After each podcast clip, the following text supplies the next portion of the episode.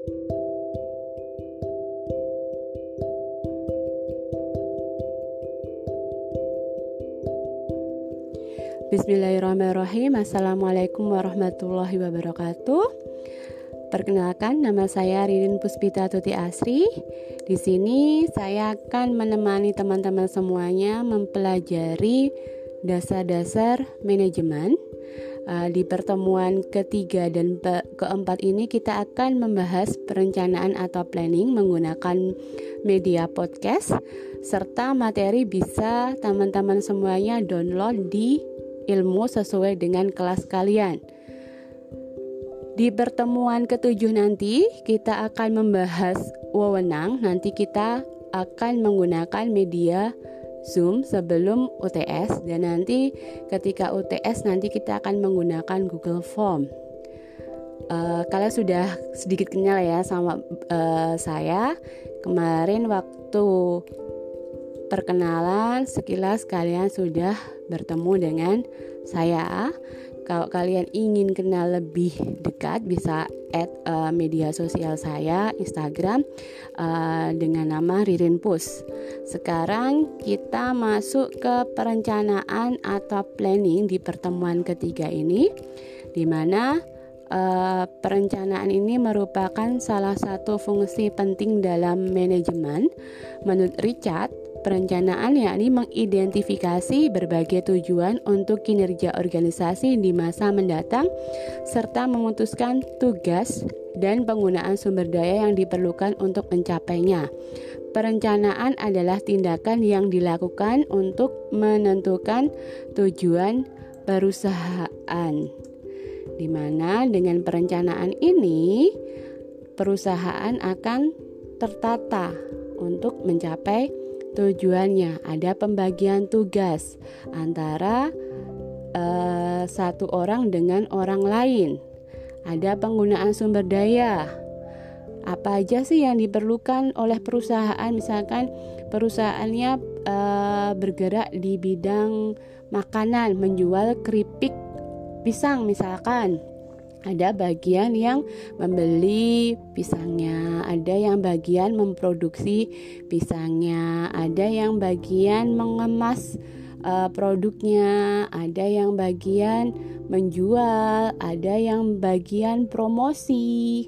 Apa aja sih yang diperlukan? Misalkan, oh, kalau bagian produksi membutuhkan uh, keripik membutuhkan membutuhkan pisang untuk membuat keripik membutuhkan apa aja minyak bumbu ah. kalau di bagian uh, promosi membutuhkan apa aja ya tergantung mau promosi di mana yang paling efektif misalkan Sedangkan menurut Robin, perencanaan adalah suatu proses yang melibatkan penentuan sasaran atau tujuan organisasi, menyusun strategi menyeluruh untuk mencapai sasaran yang ditetapkan, dan mengembangkan hierarki rencana secara menyeluruh untuk mengintegrasikan dan mengkoordinasikan kegiatan. Ini hampir mirip juga ya menentukan strategi yang akan digunakan untuk mencapai sasaran, mengembangkan hierarki rencana secara menyeluruh untuk mengintegrasikan. Semuanya uh, tadi diintegrasikan dari produksi, pengemasan, penjualan, promosi, diintegrasikan dan dikoordinasi secara bersama. Orang promosi harus tahu bagaimana cara produksi. Misalkan keripiknya itu tidak digoreng, dipanggang. Nah, di bagian promosi harus tahu kalau keripiknya itu misalkan bebas e, lemak misalkan karena tidak melalui proses penggorengan tapi melalui pemanggangan misalkan. Sehingga promosinya juga harus e, sesuai dengan waktu produksi mengedepankan keunggulan dari produk tersebut. Menurut Terry, perencanaan adalah memilih dan menghubungkan fakta dan membuat serta menggunakan asumsi-asumsi mengenai masa datang dengan jalan menggambarkan dan merumuskan kegiatan-kegiatan yang diperlukan untuk mencapai hasil yang diinginkan. Di sini sama ya. Pada dasarnya, perencanaan itu untuk mencapai tujuan yang ingin diinginkan, seperti teman-teman memilih program studi ilmu komunikasi. Teman-teman semuanya eh, berharap mempunyai cita-cita misalkan uh, menjadi penyiar, uh, menjadi pembuat iklan yang handal, menjadi penyiar televisi, radio. Nah, dengan kalian mengambil jurus, jurusan ilmu komunikasi. Selanjutnya, perencanaan merupakan proses manajemen pertalian dengan usaha melihat ke depan, menilai peristiwa-peristiwa yang akan terjadi di masa yang akan datang dan bersiap untuk menghadapinya. Biasanya, perencanaan ini uh, sudah mendapatkan gambaran apa sih yang mau dilakukan dan seperti apa sih hasilnya karena pada proses perencanaan itu merupakan proses penentuan tujuan. Penerjemahannya ke dalam strategi. Strategi apa sih yang mau dilakukan? Misalkan agar uh, keripik pisangnya tadi laku keras. Oh, membagi ke dalam beberapa uh, segmentasi pasar.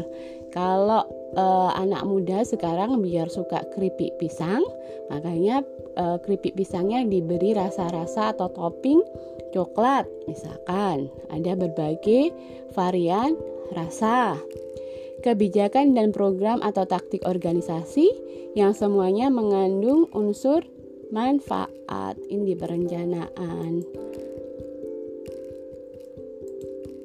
Perencanaan atau planning merupakan proses dasar bagi organisasi untuk memilih sasaran dan menetapkan bagaimana cara untuk mencapainya. Perencanaan merupakan tahapan paling penting dari suatu fungsi manajemen, terutama dalam menghadapi lingkungan eksternal yang berubah dinamis dalam era globalisasi ini, perencanaan harus lebih mengandalkan prosedur yang rasional dan sistematis dan bukan hanya pada intuisi dan firasat, firasat atau dugaan. Sehingga perencanaan di sini harus matang sekali. Ketika memilih cara A, maka hasilnya akan A, bukan menduga-duga. Oh, sekarang uh, saya mau uh, apa namanya membuat produk uh, keripik pisang dengan uh, apa rasa gula Jawa misalkan. Di mana kok rasa gula Jawa? Ya firasatku aja sih. Nah, itu nggak boleh. Tapi harus diberikan alasan. Oh karena sekarang pis keripik pisang itu digemari oleh orang-orang yang uh, suka dengan bahan-bahan atau produk-produk yang alami sehingga uh, gula Jawa tadi dirasa sebagai produk alami daripada misalkan dikasih topping-topping rasa coklat yang sudah diberikan uh, banyak bahan-bahan kimia misalkan. Terus Perencanaan adalah proses mengidentifikasi tujuan organisasi, membuat strategi untuk mencapai tujuan itu, dan mengembangkan rencana aktivitas kerja organisasi, di mana perencanaan merupakan proses terpenting dari semua fungsi manajemen, karena tanpa perencanaan, fungsi-fungsi lain pengorganisasian, pengarahan, dan pengontrolan dapat bekerja dengan lancar. Ini menurut uh, Hani Handoko. Di dalam uh, tahap dasar perencanaan ini ada empat tahap, di mana ada tahap satu menentukan tujuan, tahap kedua merumuskan keadaan sekarang, tahap ketiga mengidentifikasikan kemudahan dan hambatan, Tahapan keempat, mengembangkan serangkaian kegiatan. Di mana keempat tahapan ini dilakukan untuk mencapai tujuan.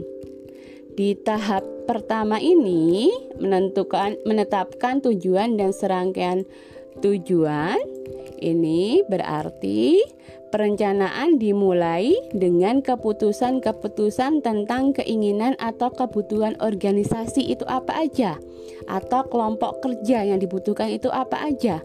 Tanpa rumusan tujuan yang jelas, organisasi akan menggunakan sumber daya sumber dayanya secara tidak efektif. Nah, ini untuk mengaktifkan apa yang dimiliki oleh perusahaan di tahap pertama ini agar lebih efektif.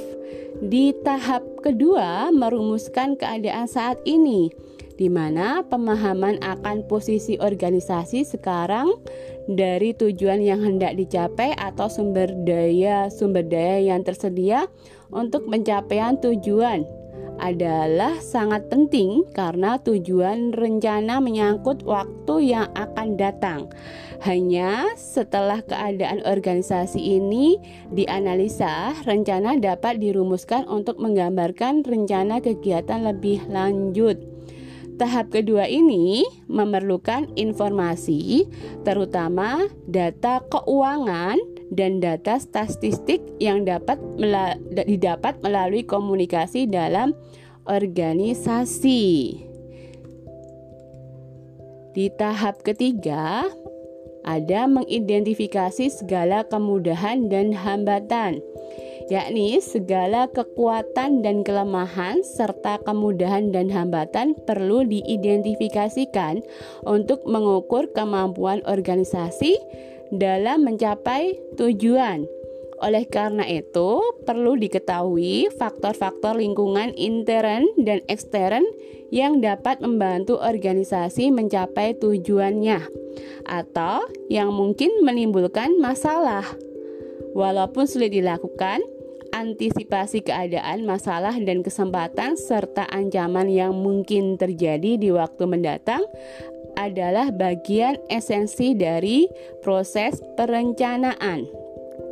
Di mana biasanya di tahap ketiga ini sudah menentukan SWOT. Nanti kalian akan belajar ini di perusahaan dia mempunyai kelebihan apa dibandingkan perusahaan yang lain.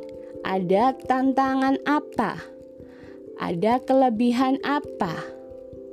Ada ancaman apa yang akan dihadapi? Ini sudah dirumuskan di tahapan ketiga. Di tahapan keempat, mengembangkan rencana atau serangkaian kegiatan untuk mencapai tujuan. Di tahap terakhir ini, dalam proses perencanaan, meliputi pengembangan berbagai alternatif kegiatan untuk pencapaian tujuan.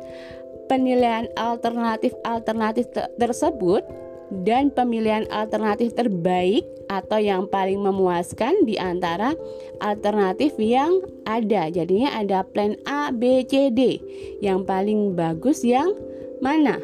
Setelah mengidentifikasikan kemudahan dan hambatan, maka organisasi mengembangkan rencana yang telah ada guna untuk pencapaian tujuan seperti apa yang diinginkan. Jadinya, planning itu atau perencanaan itu sangat penting karena pentingnya perencanaan agar dapat melihat tugas-tugas yang dipergunakan untuk meningkatkan pencapaian tujuan di waktu yang akan datang, yaitu dapat meningkatkan pembuatan keputusan yang lebih baik. Ada dua alasan perlunya perencanaan, yaitu protektif benefit dan positif benefit. Protective benefit merupakan yang dihasilkan dari pengurangan kemungkinan yang terjadi kesalahan dalam pembuatan keputusan. Sedangkan positif benefit merupakan dalam bentuk meningkatkan sukses pencapaian tujuan organisasi. Ini menurut Hani Handoko. Perencanaan dibuat perlu memperhatikan sifat, manfaat, dan kelemahan. Meng, uh, ini menurut Harlot mengatakan bahwa perencanaan yang dibuat orang haruslah bersifat ada empat ya ini. Yang pertama, menyumbang pada pencapaian tujuan organisasi. Yang kedua, merupakan dasar tolak fungsi manajemen yang lain yaitu organisasi pengarah, koordinasi, dan pengawasan. Yang ketiga, merupakan fungsi dari setiap orang yang berada dalam organisasi, baik horizontal maupun vertikal. Yang keempat, efisien, artinya bila dilaksanakan rencana tersebut dapat mencapai tujuan secara berhasil dengan biaya yang sekecil-kecilnya. Perencanaan pada hakikatnya merupakan pemilihan dari berbagai alternatif tujuan, strategi, kebijakan, taktik, prosedur, dan program-program. Inti dari perencanaan itu adalah pemilihan jalan yang akan ditempuh yang merupakan prinsip utama perencanaan. Jadinya perencanaan itu pilihan jalan yang paling mudah untuk mencapai tujuan yang akan dituju. Perusahaan mempunyai tujuan apa sih? Nah, untuk meningkatkan strategi penjualan. Dengan cara apa? Misalkan, oh sekarang promosinya diganti, nggak hanya promosi melalui media konvensional, misalkan nggak melalui TV, koran, radio, sekarang menggunakan uh, misalkan media sosial, membuat uh, kegiatan atau membuat uh, apa namanya challenge-challenge tertentu, misalkan. Sehingga yang mempromosikan malah dibalik sekarang, misalkan bukan perusahaan, tapi pengguna dari produk tersebut. Mereka meng, mem, mengikuti challenge tersebut dan misalkan membuat hashtag. Ketika hashtag itu dibuka sama orang oh ternyata banyak ya. Sehingga uh, produk atau perusahaan itu lebih mudah dikenal oleh orang lain. Ada beberapa manfaat dari perencanaan yakni ada sembilan di sini. Yang pertama Perencanaan dapat membantu organisasi untuk menyesuaikan diri dengan perubahan-perubahan lingkungan. Yang kedua, membantu dalam kristalisasi penyesuaian pada masalah-masalah utama. Yang ketiga, memungkinkan organisasi memahami keseluruhan gambaran tugas lebih jelas.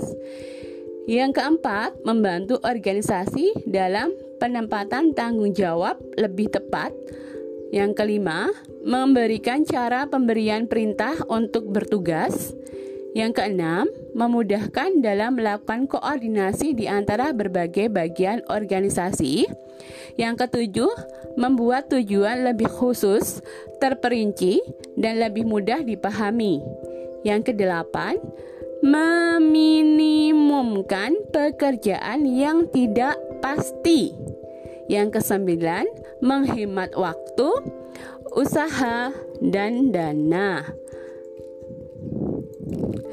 Beberapa kelemahan dalam perencanaan, ini tadi manfaat dari perencanaan, tapi ada beberapa kelemahan dari perencanaan, yaitu yang pertama tugas yang tercakup dalam perencanaan mungkin berlebihan pada kontribusi nyata sehingga tugasnya ini tidak seperti yang di dalam uh, manfaat perencanaan tadi. Misalkan uh, tadi memberikan cara pembagian perintah untuk bertugas ini lebih efisien tadi. Di sini misalkan orang uh, ketika diberikan tugas produksi dia juga harus melakukan tugas yang lain.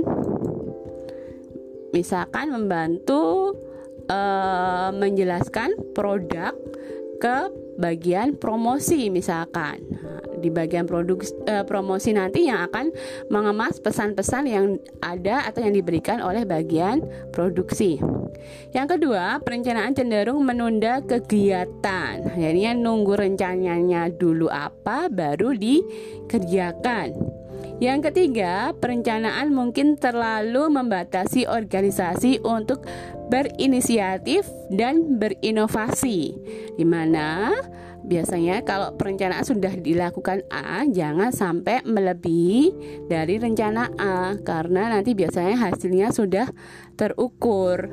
Nah, di sini yang menjadikan uh, organisasi menjadi terbatas atau kurang berinisiatif. Yang keempat, kadang-kadang hasil yang paling baik didapatkan oleh penyelesaian situasi individual dan penanganan setiap masalah pada saat masalah tersebut terjadi. Yang kelima, ada rencana-rencana yang diikuti, cara-cara yang tidak konsisten. Ini masalah atau kelemahan dalam perencanaan. Jenis-jenis perencanaan menurut Robin ada menurut luasnya atau strategi lawan operasional. Ada kerangka waktu atau jangkanya pendek dengan jangka panjang.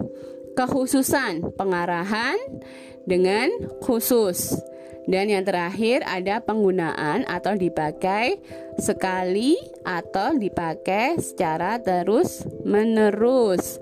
Rencana strategis uh, lawan rencana operasional. Rencana strategis merupakan rencana-rencana yang berlaku bagi seluruh organisasi, menentukan sasaran umum organisasi tersebut dan berusaha menempatkan organisasi tersebut dalam lingkungannya. Rencana organisasi merupakan rencana yang menetapkan rincian tentang cara pencapaian keseluruhan tujuan organisasi. Menurut draft, rencana strategis merupakan penentuan aktivitas dan alokasi sumber daya organisasi, baik yang berupa modal personal, ruang, maupun fasilitas yang diperlukan untuk memenuhi target. Sedangkan rencana operasional merupakan rencana yang disusun di tingkat organisasi yang lebih rendah untuk menentukan langkah-langkah dan tindakan untuk mencapai tujuan operasional dan untuk mendukung rencana taktis. Sehingga perencanaan operasional merupakan rencana yang ditetapkan untuk mencapai tujuan organisasi dengan cara menentukan langkah-langkah dan tindakan-tindakan yang disusun di tingkat organisasi yang lebih rendah. Tujuan organisasi tujuan operasional untuk mengarahkan pegawai dan sumber daya atau untuk mencapai apa yang diinginkan dan memungkinkan bagi organisasi untuk berkinerja secara efisien dan efektif. Organisasi juga menggunakan sejumlah pendekatan perencanaan termasuk sasaran, rencana sekali pakai, dan rencana tetap.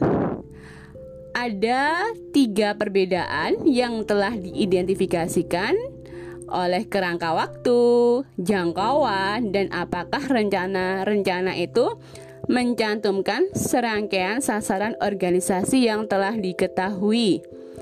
Penjelasan dari tiga perbedaan itu ialah rencana-rencana operasional cenderung meliputi periode waktu yang pendek seperti rencana bulanan, mingguan, harian, Rencana-rencana strategis cenderung mencakup periode waktu yang lama, seperti rencana tiga tahunan atau lebih. Rencana-rencana itu juga mencakup sudut pandang yang lebih luas dan kurang menangani wilayah-wilayah khusus. Rencana strategis, rencana strategis merupa, merupakan uh, atau mencakup perumusan sasaran, sementara rencana operasional mengasumsi adanya sasaran. Sedangkan rencana operasional hanya merumuskan cara-cara untuk mencapai sasaran-sasaran tersebut. Rencana jangka pendek lawan rencana jangka panjang yakni rencana jangka panjang merupakan rencana yang menggunakan kerangka waktu di atas tiga tahun. Rencana jangka pendek merupakan rencana yang mencakup satu tahun atau kurang. Pada hakikatnya, rencana jangka panjang itu di atas tujuh tahun. Namun, sewaktu lingkungan-lingkungan organisasi telah menjadi tidak menentu, maka definisi jangka panjang itu telah diubah. Artinya, ketika kita membayangkan apa yang akan kita lakukan dalam kurun waktu tujuh tahun, maka kita dapat memulainya merasa sulit menentukan rencana-rencana yang jauh ke depan. Sedangkan jangka pendek merupakan periode waktu apa saja yang ada di antaranya, seperti merencanakan batas waktu berapa saja yang diinginkan untuk mencapai tujuan-tujuan perencanaan. Rencana yang mengarahkan lawan rencana khusus, yakni rencana rencana khusus merupakan rencana yang sudah dirumuskan dengan jelas dan tidak menyediakan ruang bagi interpretasi. Tidak ada ambiguitas dan juga tidak ada kesalahpahaman. Akan tetapi, rencana khusus juga mempunyai kekurangan. Rencana-rencana itu membutuhkan kejelasan dan suatu kemampuan beramalkan yang sering kali tidak ada. Maka orang lebih suka menggunakan rencana yang mengarah. Rencana direksional atau yang disebut rencana mengarah merupakan rencana yang fleksibel yang menetapkan pedoman umum. Rencana-rencana ini mengarah tetapi tidak mengunci organisasi pada sasaran-sasaran khusus atau serangkaian tindakan. Menurut George uh, Stariner, jenis perencanaan bila dilihat dari unsurnya ada aturan, prosedur, anggaran, program, kebijakan, strategi, tujuan, maksud, standar, dan program. Aturan ialah pernyataan bahwa kegiatan tertentu harus atau tak boleh dilakukan dalam situasi tertentu. Prosedur yaitu serangkaian penting yang terperinci untuk menjalankan kegiatan yang berurutan yang sering atau yang biasa terjadi. Anggaran adalah rencana yang dinya dinyatakan dalam angka-angka. Biasanya merupakan pernyataan sumber daya keuangan yang ada untuk melaksanakan kegiatan khusus tertentu atau merupakan pernyataan alokasi sumber daya berbagai kegiatan-kegiatan. Program merupakan rencana sekali pakai yang meliputi serangkaian kegiatan dan berisi langkah untuk mencapai tujuan mereka yang bertanggung jawab untuk tiap langkah yang diambil serta usulan dan waktu langkah tersebut berakhir. Kebijaksanaan ialah pedoman umum untuk mengambil keputusan Strategi merupakan program yang luas untuk mencapai tujuan organisasi sehingga misi dapat terlaksana. Tujuan yaitu segala sesuatu yang menjadi arah akhir yang dituju oleh organisasi dengan memanfaatkan rencana satu kali pakai dan atau rencana yang terus-menerus dipakai. Maksud sebagai bentuk perencanaan pokok suatu organisasi. Standar adalah suatu norma atau persyaratan yang biasanya berupa suatu dokumen formal yang merupakan kriteria, metode, proses, dan praktik rekayasa atau teknis yang seragam. Dapat ditarik kesimpulan bahwa jenis perencanaan bila dilihat dari unsurnya yaitu aturan, prosedur, anggaran, program, kebijakan, strategi, tujuan, maksud, standar, dan program dengan menggunakan luasnya strategi lawan operasional, kerangka waktu yakni jangka pendek lawan jangka panjang, kekhususan pengarahan lawan khusus dan penggunaan dipakai sekali atau lawan terus-menerus. Sekian materi dari perencanaan atau planning. Pekan depan kita masih membahas tentang perencanaan dan planning. Selamat belajar dan materi bisa diunduh di ilmu sesuai dengan kelas. Assalamualaikum warahmatullahi wabarakatuh.